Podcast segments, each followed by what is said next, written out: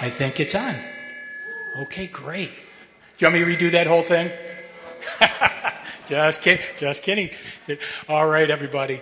Um, so yeah, so if you would like one of those, please feel free uh, to grab one. And as I said, you can either do it individually or you can do it uh, uh, with a group of people that you used to do as your care group. Okay? And while the ladies are passing those out, why don't you uh, join me in prayer here as we get ready to open our worship service, okay? Make sure I got everything. I did. Heavenly Father, we just thank you, Lord, that you are a gracious God. We thank you for who you are and what you do. At this time, Lord, as we come together for our fall missions emphasis, we just ask that you would continue to give us a desire and a passion, just a burning desire to be in prayer for our missionaries throughout the world. It is increasingly becoming a more dangerous place, Lord, uh, throughout the world, even here in our country. And we know, Lord, that your angels encamp around those uh, that are bringing forth the good news of the gospel uh, here in Alfred Almond, in the surrounding communities, Hornell and Wellsville, uh, New York State, the United States of America, and your word reaches to the end of the earth. Uh, we know it will not return void. So we just thank you, Lord, for being a part, for having the privilege of being part of your plan. Uh, there is no plan B, Lord. This is your plan for bringing the good news of the gospel to the world. So we just thank you for that. We just ask now, Lord, that you would uh, uh, still our hearts, help us to bow the knee. We are the sheep of your pasture, Lord, and we just ask that uh, uh, you would be with us as we open your word. We know your word is truth, Lord. So today, as we start a new series on marriage, we just, and sexuality, we just ask, Lord, that you would open our hearts to your word, that we would um, understand that this is your word, that marriage is not defined by man. It is the first institute you created, Lord, along with the family, and that is defined by you.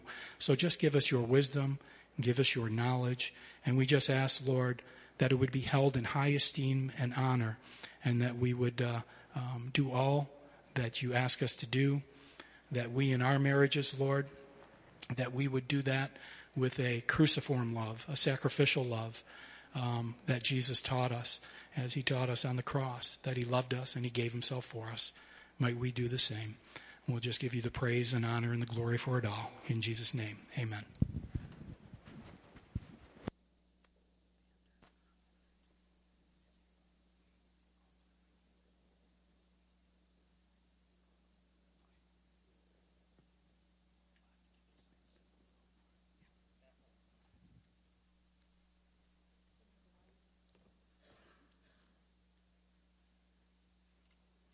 seems we're having technical difficulties uh, a bit, and that's all right. My mic is working, so I wonder if it is piping through in all of the other rooms that it needs to be. I see a thumbs up through the window, so I'm going to take that as a green light to go. Um, so we're talking about the story of marriage and the original wedding today. We're going to be looking in several different passages of Scripture, but uh, we'll be beginning in Genesis. Good place to begin, right? we live in a Genesis 3 world with a Genesis 1 blueprint on the trajectory to a Revelation 21 future. That line is from a fellow by the name of Andrew Walker, who wrote an excellent book entitled God and the Transgender Debate. I love that line. It captures the truth of life incredibly well. For Christians especially, but for all people truly, the truth of that line means that in order to rightly understand the world we're living in, to rightly understand our own lives, to rightly understand who we are we have to examine the Genesis 1 blueprint from time to time. And we must reflect on what went wrong in Genesis 3. And as Christians, we must keep our hope fixed on our Revelation 21 future. Creation, fall, new creation. But there's something missing there, isn't there? The Bible doesn't present us with a three act drama. It actually presents us with a four act drama. The only reason we have a hope of a future new creation is because a redemption has taken place, has been accomplished. A redemption that actually kick-started the new creation before the original creation actually had its end. Creation, fall, redemption, new creation. And really, this drama is cast in terms of marriage. The Bible's narrative opens with the one true God creating everything else, and the opening scenes of creation climax by portraying a wedding of a man and a woman. Genesis 2, 21 to 23. The Bible's narrative concludes with the one true God establishing a new creation, and the concluding scenes of this new creation begin by portraying a wedding of the divine Lamb and his bride, the church. Revelation 19 and 21.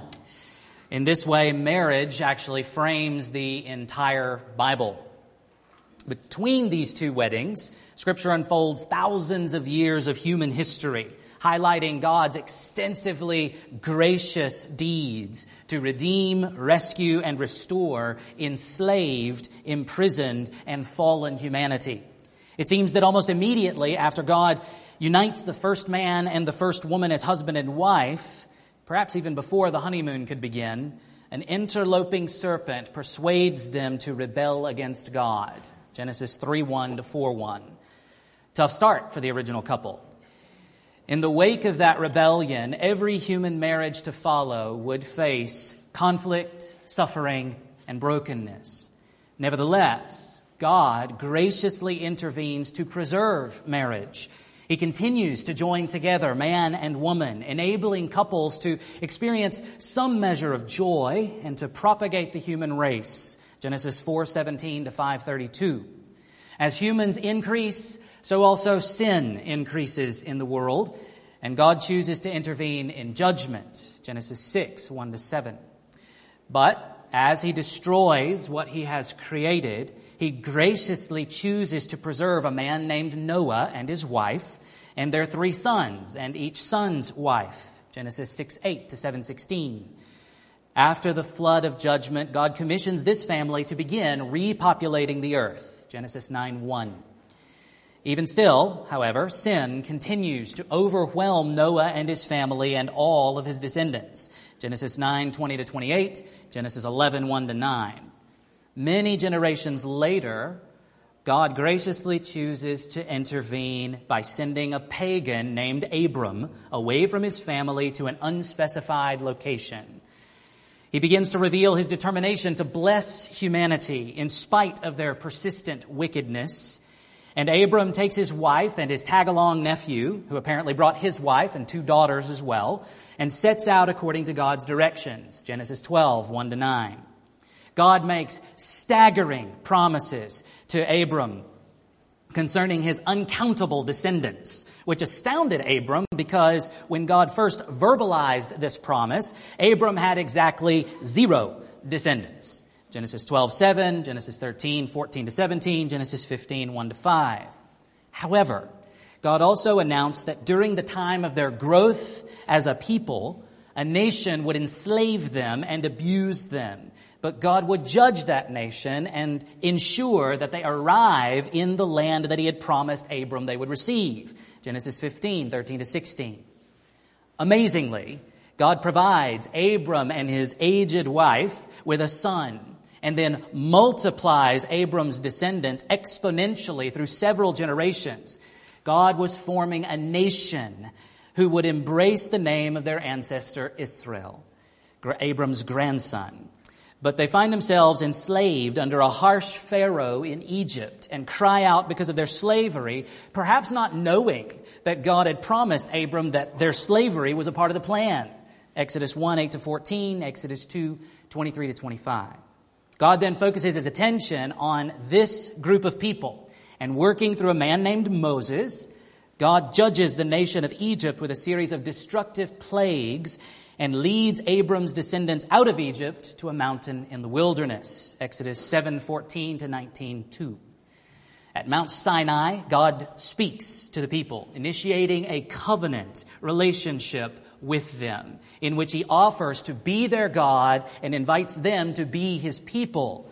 They accept his proposal, and God ratifies the covenant with the reciting of God's words and the repeated agreement of the people and through a sacrifice and a meal eaten by the leaders of the people. Exodus 19, 1 to 24, 11. In this way, God enters into a covenant relationship with Israel. Indeed, this depicts God marrying Israel, taking the nation as his corporate human bride. However, almost immediately, Israel proves unfaithful, even before they arrive at the honeymoon destination, by worshiping gods represented by a golden calf. Exodus 32, 1 to 6. Even in the face of this blatant unfaithfulness, God graciously holds on to his bride. But her unfaithfulness persists through the generations so that God blessing all of humanity through this nation, as he promised Abram he would do, seems a ridiculous impossibility.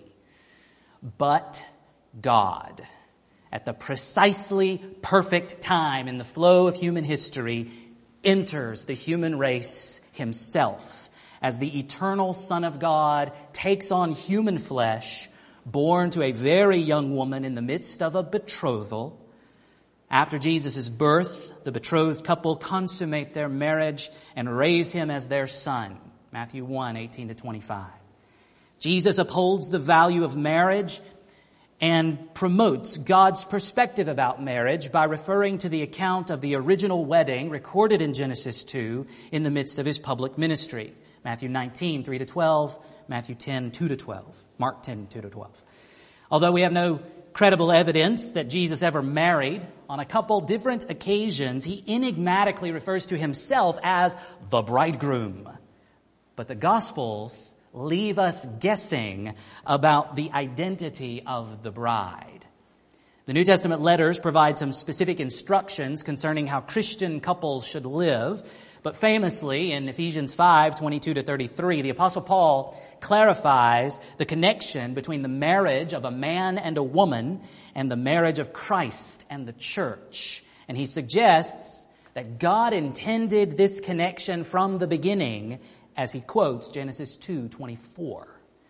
Since both Paul and Jesus refer to Genesis 2:24 in their teachings concerning marriage, it seems clear that for a Christian understanding of marriage, a biblical understanding of marriage, we have to begin with an exploration of the original marriage. Everything else in the Bible remains rooted in the perfect picture painted in Genesis 2:21 to 25.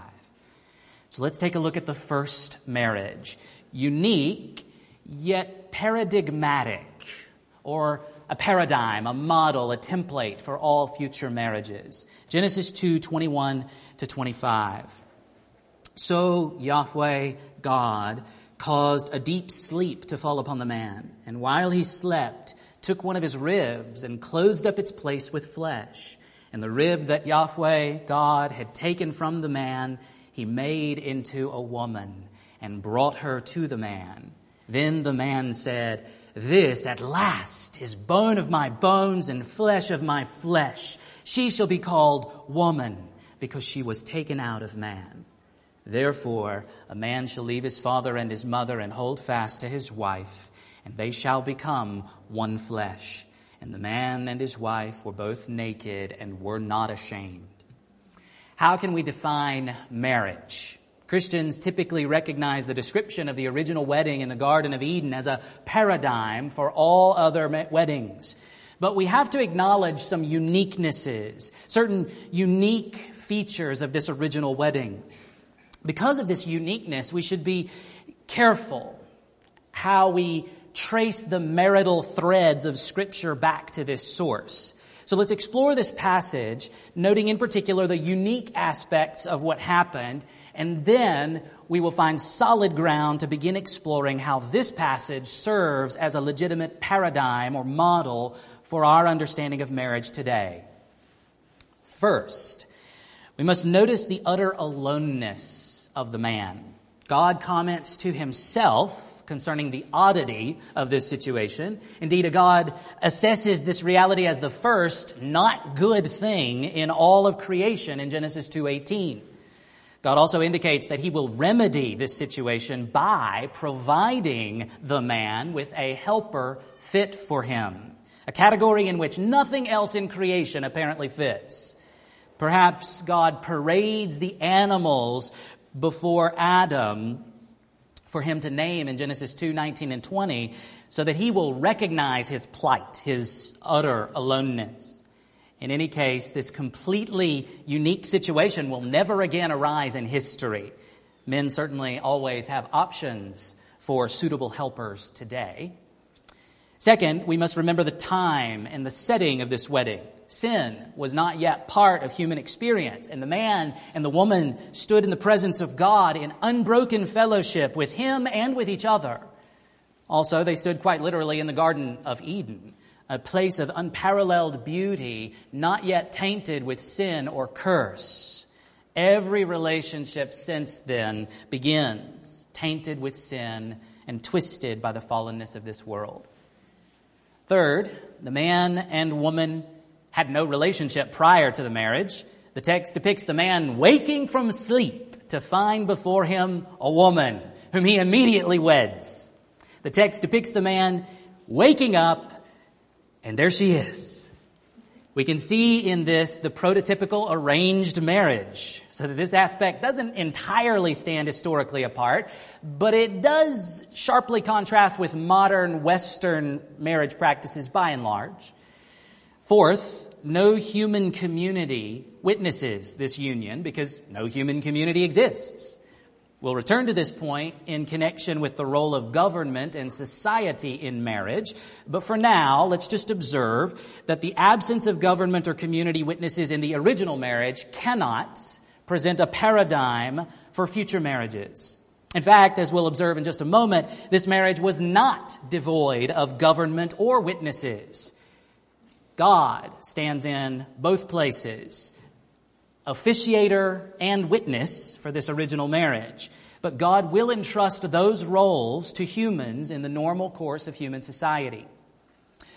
So, with those particular uniquenesses in mind, what can we recognize as paradigmatic, a model from this original wedding? To see clearly, we'll need to identify certain specific details in how other biblical writers refer to this passage. First, we must acknowledge God's joining role in all human marriage. As God brought the first woman to the first man, so also God joins together each man and each woman who marry legitimately. We can see this most clearly in Jesus' comment following his reference to this passage as recorded in Mark 10 9. What therefore God has joined together, let not man separate. But besides the narration of God's creation of the first woman, we may see another hint of this joining activity in Genesis 5 2. Male and female, he created them and he blessed them and named them man when they were created. God named the couple together man or Adam. We may also see in this the ultimate roots of a wife taking the name of her husband. Largely in Israel, as in the ancient world more broadly, people married within their own tribe or clan, so no name change would be perceived. Also, people didn't typically have first names and last names like we do today. But in the case of marrying a foreigner, the woman would officially become a part of the clan or, and tribe of her husband. Second, we note that God brought a woman to the man as the suitable helper for him. In Mark 10 6, as he argues for the significance and permanence of marriage, Jesus also makes reference to the different genders of the original couple by alluding to Genesis 1 27. But from the beginning of creation, God made them male and female. The woman God made from the man's side was significantly different from the man. Yet God made her to address the aloneness that God had judged not good. We should also make the point here that God made only one woman, not two, not a hundred. One woman for one man sufficiently met his creational need. Her otherness, her radical difference from the man did not threaten the man. Rather, her otherness brought completion to the man's life. Likewise, his otherness, his radical difference from the woman provided completion to the woman's life. As we'll see in the man's initial assessment of the woman, in her very difference, he recognized her perfect fittingness to complete him. In the same vein, we notice that God removed a part of the man to make the woman, which surely implies that God intended the woman to complete man and man to complete woman. God always intended male and female to work together, to cooperate, to influence each other, and ultimately to embrace each other in obedience to God. Third, we can observe the curious response of the man when he first sees the woman. As many have recognized, the man breaks out into something like poetic reflection as he recognizes the woman's uniqueness in relation to all the other creatures he has seen. And he notices her supreme fittingness to complete him as God made her from the man and for the man. Paul recognized the significance of this too as he refers to the woman as the glory of man in 1 Corinthians 11, 7. Then in the next verse, verse 8, he explains, For man was not made from woman, but woman from man. Neither was man created for woman, but woman for man. Back in Genesis 2, we also notice that the man does not address the woman with this jubilant poem. Notice the references to this and she, not you. It appears that the man here speaks to God, and we'll explore the significance of that in just a moment. Fourth, we must reflect on the significance of verse 24. Therefore, a man shall leave his father and his mother and hold fast to his wife, and they shall become one flesh. As Jesus and Paul both seem to have recognized, this verse establishes without a doubt that the preceding scene eh, depicted the original wedding. The writer of Genesis, Moses, inserts this sentence to teach the people of his day. As Moses reflected on what God had revealed to him about that original wedding in the Garden of Eden, Moses refers to a man's father and mother. Yet the first man and woman had no father and mother. Nevertheless, he sees clearly the paradigmatic nature of this original wedding and he seeks to make that connection explicit. He begins with the word therefore. Because of what happened, as recorded in Genesis 2, 22 and 23 especially, the Israelites practiced weddings as Moses describes in verse 24. He notes two key aspects of marriage, leaving and cleaving, or holding fast to. As we explore known Israelite marriage practices, we find little evidence that a man usually left the home of his father physically. Often, and it seems usually, a man brought his wife into his father's home or perhaps built an extension onto his father's home. That's just cultural, not advice for you young people. Don't try it. So, Moses is probably here reflecting on a man leaving his father and mother in the sense of coming out from under their all encompassing parental authority so that the man establishes his own family.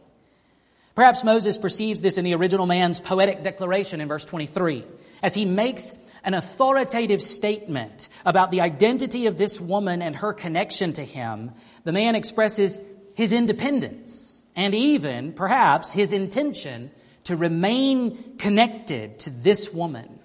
We again call attention to the uniqueness of this situation. The man has no parents to leave and he has no traditional precedent, no established custom, no societal law to conform to in this setting. Moses further sees a paradigm for a man's cleaving to or holding fast to his wife. A study of this word's appearances in the Old Testament produces interesting and significant results. Very often, the verb appears with Israel as the subject and God as the object. And in every one of those verses, the word indicates Israel remaining faithful to the covenant God had established with them. A couple of biblical texts explicitly refer to marriage as a covenant relationship. Proverbs 2:17 and Malachi 2:14. And Moses' usage of this verb with a man as the subject and his wife as the object suggests that Moses also recognizes marriage as a covenant. Thus, he seems also to recognize the event described in Genesis 2, 22 and 23 as the beginning of a marriage covenant between the first man and the first woman, and that the husband must cleave to his wife certainly implies his permanent commitment to her naked and not ashamed, the covenant of marriage.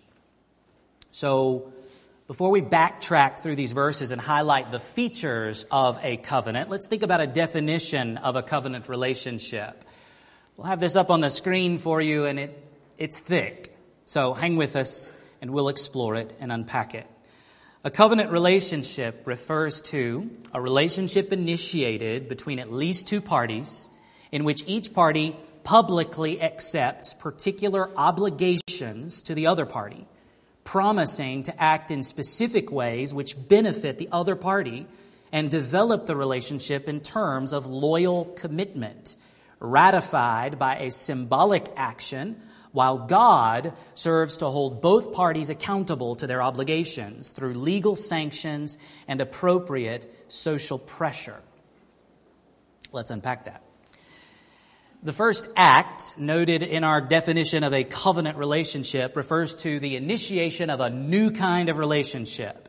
Normally, one of the parties of the covenant does the initiating, the proposing, proposing terms of the obligation.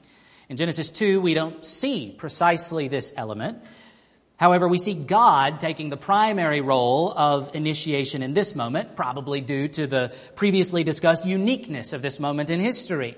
This man has just discovered his utter aloneness, and God assessed this situation as not good. This man doesn't know what he needs, but he apparently begins to understand that he lacks something. God graciously intervenes, putting the man to sleep. and when he wakes up, he sees what he lacked standing before him. God had made her and brought her to him. So in this original marriage, God took over almost completely the role of initiation since the man had no woman to address. But in Moses' comment in Genesis 2.24, we see an implication that normally the man takes the initiatory role, leaving his family to, make, to commit himself to a wife. However, Jesus seems to recognize that God has a role in this initiation of the covenant relationship in every legitimate marriage, as he refers to what God joins together in Mark 10 9. The second element of our definition of a covenant relationship involves two important ideas. First, the acceptance of obligations, and second, the public accountability of the relationship. We can see no clear, explicitly stated obligations within Genesis 2. However, we may have some hints that we can legitimately draw from the text. First, we notice that God made the woman in recognition of a specific need in the man. He did not have a helper fit for him. God then states that he made and intended the woman to serve as a helper fit for the man. Now, we could wonder what help does the man need at this point?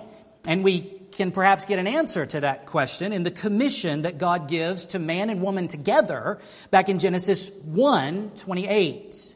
Be fruitful and multiply and fill the earth and subdue it and have dominion over the fish of the sea and over the birds of the heavens and over every living thing that moves on the earth. Certainly the man needed some specific womanly help to multiply. He could not do that on his own by God's design. But the woman helps the man fulfill every element of the original commission for God, from God, including exercising dominion over the rest of creation. Only together could they fully and properly reflect God's image. Only together could they rule this world in a beneficial way. What about obligations for the man? God addressed his commission to both of them so that both of them had obligations to work together to fulfill the, crea- the creation commission. However, in the man's identifying her as woman in Genesis 2:23, he seems to verbalize his responsibility for her. As this shades into the next distinct element of our definition of a covenant relationship, we'll come back to his words in this verse. The public nature of the ratification of this covenant remains very important and involves a few different parts. First, the public nature of a covenant relationship highlights the need for parties to verbalize the promises, the obligations of the covenant.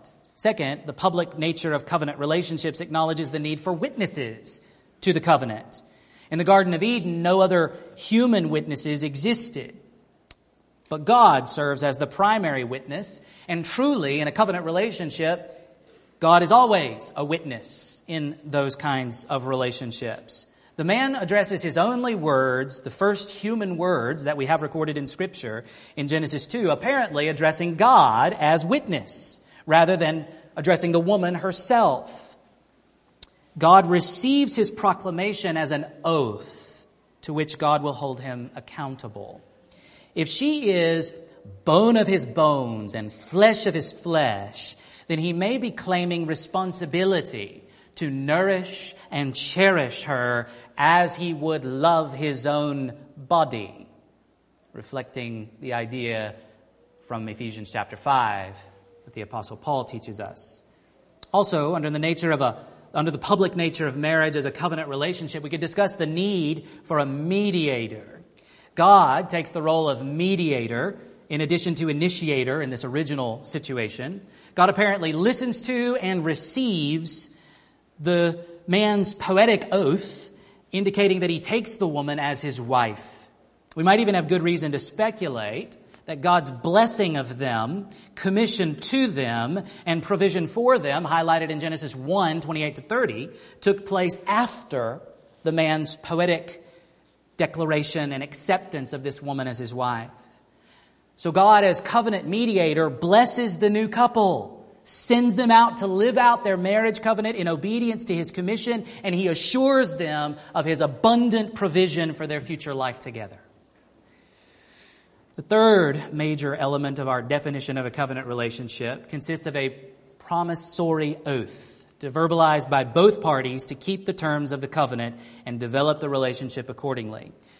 Now, clearly, we don't see any words from the woman in Genesis 2. The focus of the account re- remains squarely on the man. We've already commented on the fact that the man doesn't address these words to the woman. His poetic words in Genesis 2:23 read again, "This at last is bone of my bones and flesh of my flesh. She shall be called woman because she was taken out of man." Mentions of bone and flesh together in similar ways in the Old Testament demonstrate that the phrase communicates a deep loyalty, a strong commitment to another person, an intimate family connection, even. Furthermore, the man affirming her as coming out of himself seems to indicate that he recognizes her as fit for him, the helper he desperately needed. Likewise, the phrase translated this at last seems to imply that he recognized his aloneness and the absence of a helper fit for him in all the rest of creation that he had so far observed. He recognized her as his match and he claimed her as his own, probably implying that he officially took responsibility for her from that moment on. Moses seems also to see this in the man's poetic statement. His conclusion in Genesis 2, 224 focuses on the creation of a new family entity with a deep level of commitment and responsibility. He may insert this comment just at this point, uh, somewhat parenthetically, as he'll return to the narrative, the storyline going on in Genesis 225, as a reflection of the ancient recognition that words have the power to change a person's status or situation In a similar way, we recognize the validity of an official of a wedding ceremony saying something like, and I now pronounce you husband and wife. The fourth element of our definition of a covenant relationship refers to a symbolic act that ratifies or finally, officially puts into effect the covenant relationship. Moses refers to this as he comments in Genesis 2:24 on the typical marital customs of his own day, which again, he sees rooted in this original wedding, and they shall become one flesh. This refers primarily to the sexual union between a husband and a wife. All covenants include a ritual or symbolic act that makes them official. And what act could more clearly reflect the union of a husband and a wife joined together by God. The sexual act in and of itself does not establish a marriage covenant. But when the sexual act follows the public oath of commitment, it ratifies finally and conclusively the union between a man and a woman. It might be appropriate to view the passionate kissing of the bride and groom at the conclusion of the ceremony as the public, symbolic expression of the consummative union still to come. Unlike most covenant signs, however, God intends the covenant partners in the marriage covenant to repeat this covenant sign so that sex within marriage can serve as something like a covenant renewal ceremony powerfully expressing again and even deepening the mutual commitment, loyalty, and love of marriage.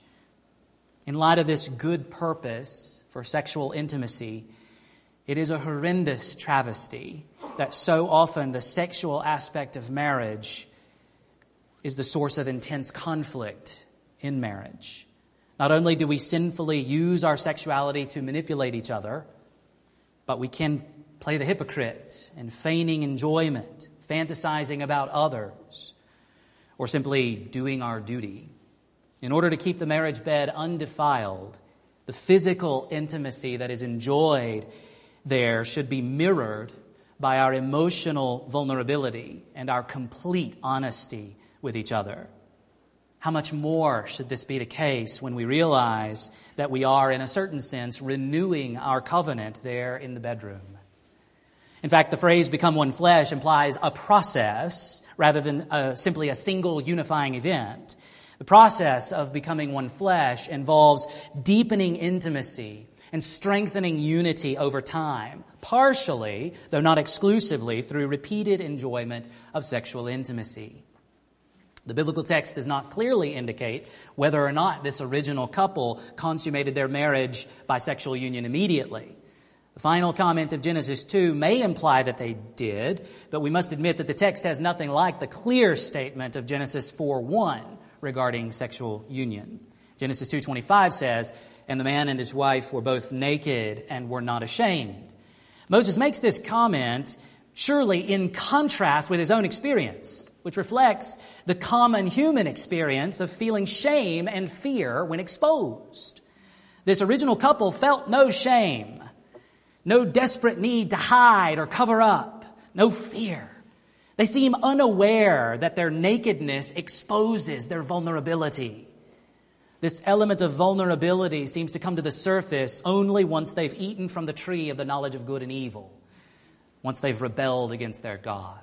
They cover themselves with fig leaves, probably as a protective measure. I think we'd all agree, not a very good one, but that's what they're after. As long as they were trusting God, they had no need or no reason to believe that they were in danger. They were no longer trusting God for their protection. The final element of our definition of a covenant relationship recognizes God's ongoing commitment to uphold the terms of the covenant. And in this, he serves as witness and mediator of the covenant. And sadly, we see this aspect as the original couple so quickly prove unfaithful covenant partners. We don't often reflect on the man's failure to take responsibility for his wife in the face of the serpent in Genesis 3. Nor do we reflect on the man's abuse of his wife in his attempt to throw her under the bus when God shows up. Nevertheless, it seems clear that Genesis 3 not only depicts the fall of humanity, but also the breach of the original marriage covenant. And we see clearly God acting as covenant avenger as he announces judgment in Genesis 3 14 to 19. Even still, God exercises restraint in his judgment and exercises even more grace in enabling the man and the woman to continue in their marriage and to continue pursuing faithfulness to the commission God had given them at first. They successfully produce children and begin filling the earth and attempting to subdue it, though it now rebels against their efforts. The story of marriage continues. We know that the original couple's rebellion against their creator had far reaching, universal effects on both the universe and humanity. But since both Jesus and Paul ground their teaching about marriage in this account of the pre-fall original wedding, we must conclude that human sin has not altered the fundamental nature of marriage. However, we don't live in paradise any longer.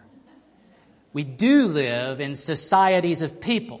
We do have parents and families. So how should we understand and practice initiating and maintaining marriage covenants? What else does the Bible show us? Truly, as the historical account of the book of Genesis continues, we see far more negative examples regarding marriage than positive, revealing how sin has indeed damaged the experience of marriage. However, Moses has given us an interesting description of the initiation of the marriage covenant between Isaac and Rebekah in Genesis 24. First, we note that Abraham arranges this marriage for his son, delegating the travel and communication required to his most trusted servant in Genesis 24, 1 to 4. Second, as we, as the servant seeks clarification for his mission, we learn in verse 5 that he recognizes the possibility that the woman in view may refuse the proposal. Third, as the story continues, we see the servant trusting God to make it really clear which woman God had appointed for Isaac to marry. Genesis 24, 12 to 14. And God does identify Rebekah as the servant had requested, so that he goes to her home and her family to ask them to send her to go with him back to Isaac. Genesis 24, 15 to 49. As he speaks to Rebekah's family, the servant refers back to Abraham's words a little differently than Abraham actually said them.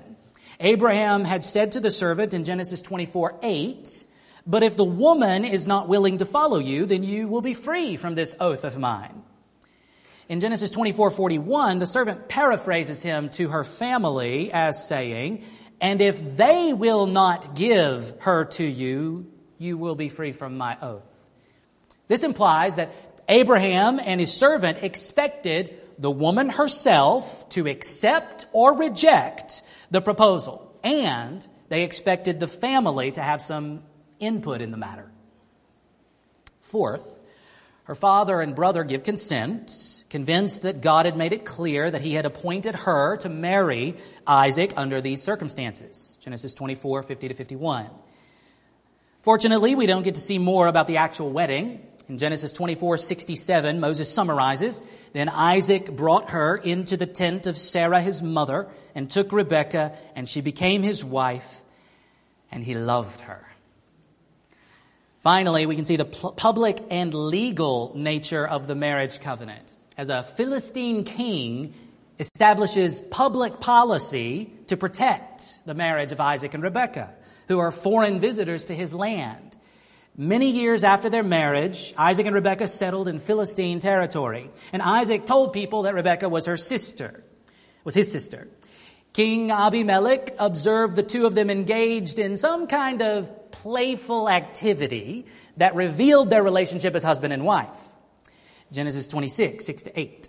King Abimelech responds to this discovery saying to Isaac in Genesis 26, 10, what is this you have done to us? One of the people might easily have lain with your wife and you would have brought guilt upon us. King Abimelech recognizes their marriage as a public relationship that carries certain legal rights and protections. He goes on in verse 11 to warn his people saying, Whoever touches this man or his wife shall surely be put to death. Drawing from these two biblical stories, we can begin to see the multidimensional nature of marriage as a public institution. The ordinary formation of a marriage involves parties besides the couple themselves, especially both families. Also, we can see how the covenant of marriage anticipates and makes possible certain social and governmental involvement and protections. King Abimelech and his Philistine communities had to acknowledge the legitimacy of Isaac and Rebekah's marriage and legally had to protect the sanctity of their union. In the next account of a wedding, we find Isaac's son, Jacob, pursuing a wife from his clan in the household of Laban, Rebekah's brother. Jacob desired to have Rachel as his wife, so rather than offering the customary monetary transaction with her father, he offered to serve Laban for seven years. Once the seven years of service had ended, we read in Genesis 29, 22, so Laban gathered together all the people of the place and made a feast. If you know the story, you know there's some other wrinkles that I'm going to bypass for simplicity's sake right now. But the party is the focus here. This demonstrates the normal practice of having a public celebration, a covenant ceremony to begin the marriage. Perhaps more famously, we know Jesus attended an elaborate wedding ceremony where he participated behind the scenes, transforming barrels of water into excellent wine. John 2, 1 to 11. Also, Revelation 19 verses 6 through 8 depicts a heavenly multitude crying out, Hallelujah! For the Lord our God, the Almighty reigns. Let us rejoice and exult and give him the glory, for the marriage of the Lamb has come, and his bride has made herself ready. It was granted her to clothe herself with fine linen, bright and pure, for the fine linen is the righteous deeds of the saints. God sits enthroned as the reigning king and the lamb appears as his royal son who has selected a wife. An angel then tells John, who heard this great announcement recorded in Revelation 19:9, write this, blessed are those who are invited to the marriage supper of the lamb. Feasting, celebration, and host of invited guests paint a grand picture of the beginning of a marriage as a public and joyous occasion. What makes marriage legitimate, though? Let's back up for just a moment. I've used the phrase legitimate marriage a couple of times. It's important to consider what makes a marriage legitimate according to Scripture. Jesus spoke of God joining together man and woman in marriage. As we've seen throughout our survey of scripture, a marriage covenant can only exist between a man and a woman. Indeed, the reality of a one flesh union can only exist between a man and a woman. However, the Bible does speak of a one flesh union that does not constitute a marriage. The Bible does recognize the reality of sex outside of marriage, though the Bible consistently condemns the practice in all of its forms.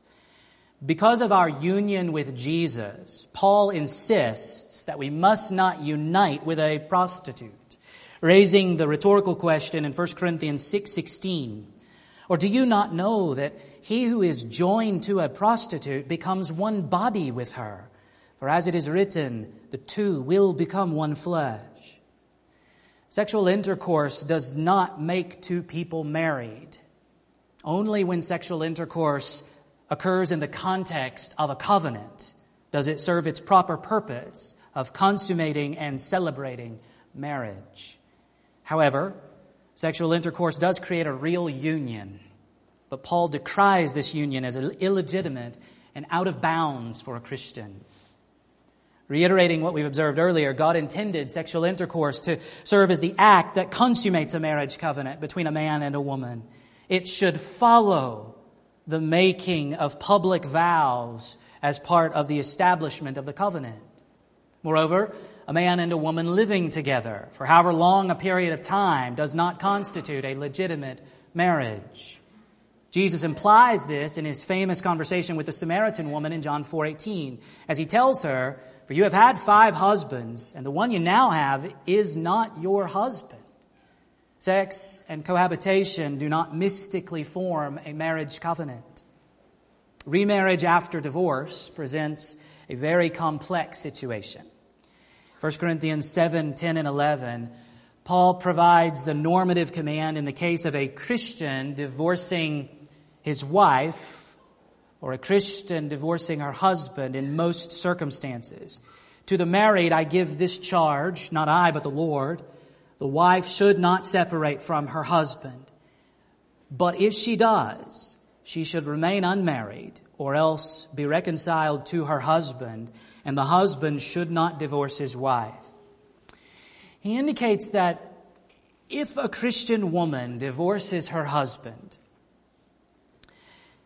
she does not have the freedom to remarry. Her obligation remains to her original husband, and she should remarry him if possible, or else remain unmarried.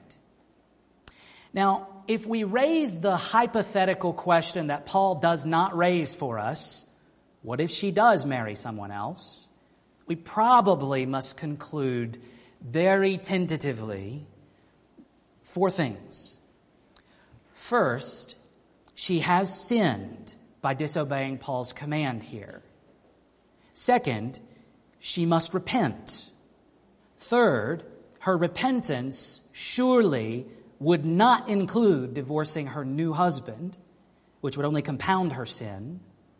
And fourth, God will hold her accountable to her marriage covenant with her new husband, and her obligations to her previous husband will have ceased with her repentance. Thus, we tentatively have to say that God would view the remarriage as a legitimate marriage that he, in some sense, joined together. Although, putting it just this way complicates the issue, doesn't it? Does God join together a man and a woman when one of those parties technically still has unfulfilled vows or unfulfilled obligations from a previous covenant? Perhaps it's safe to say that he does. We'll talk about this more in a later message. Divorce does end the relationship itself, the covenant. Even in the case of an illegitimate divorce, where the obligations of the parties still stand. We'll have to build that out later on. This situation seems to reflect Paul's command for the Christian to remarry her original spouse. The remarriage would be a new marriage covenant. But it would reflect the fact that the covenant relationship, the original covenant relationship, was ended without an actual breach of the terms. Again, we'll have much more to say about that later on in several weeks. We don't need to end there though. So as we conclude, let me just summarize where we're headed, give you a bigger picture of what we're looking at in this series, and we'll be done really quickly. With this grand story in mind, the story of marriage in the scriptures, where are we headed? Next week, we'll highlight the biblical purposes of marriage. Then we'll take a look at singleness and how the Bible makes much of this gift and calling. After that, we'll talk about God's design of marriage to be temporary and transient for this age only. As we move into October, we'll take a week to address the issue of wives' submission to husbands. And then we'll take a week to press the husbands to rightly love their wives. Then we'll take a look at a biblical overview of human sexuality. After that, we'll pursue a three week scan of the Song of Songs. Then on November 15th, we're planning a very special Sunday, and we'll be communicating the unique details of that gathering soon, but we hope to address the very difficult problem of pornography specifically. Finally, we'll conclude our series the Sunday before Thanksgiving, summarizing much of what we've seen and taking a look at some of what the Bible says about marriage, divorce, and remarriage. So I, I hope that whets your appetite for what's coming. We elders want to do whatever we can to strengthen marriages and families, especially knowing that some families have suffered significantly in recent months, some in connection to the pandemic and the uh, things that have flown out of that. We want to talk openly about sexuality because the problems associated with Broken and sinful sexuality in this world will only continue to worsen if they remain in the dark. And even more importantly, the Bible has a whole lot to say about it. So at the risk of a bit of blushing along the way, we're going to open these issues up. And we'll seek to be delicate and sensitive. And again, let me urge any parents who have concerns about whether their children should hear what we're talking about in here, please come talk with me. I'm happy to share with you some of the things we're going to be talking about very specifically. It's important that our teenagers especially, but even younger children need to hear these things from a biblical perspective. But parents have the primary responsibility here, and so I want you to be in the loop at least and know what we're getting into. I want our final thoughts to be on Jesus this morning. As we'll see more clearly next Sunday, our marriages are to be focused on bringing Him glory in every area. And that's because of the story that we've explored today. The Bible, in large measure, is a story about a bride and a groom, about a wedding. And I'd like to close, if we can, can we play a video, Gary? Is that going to work for us? All right.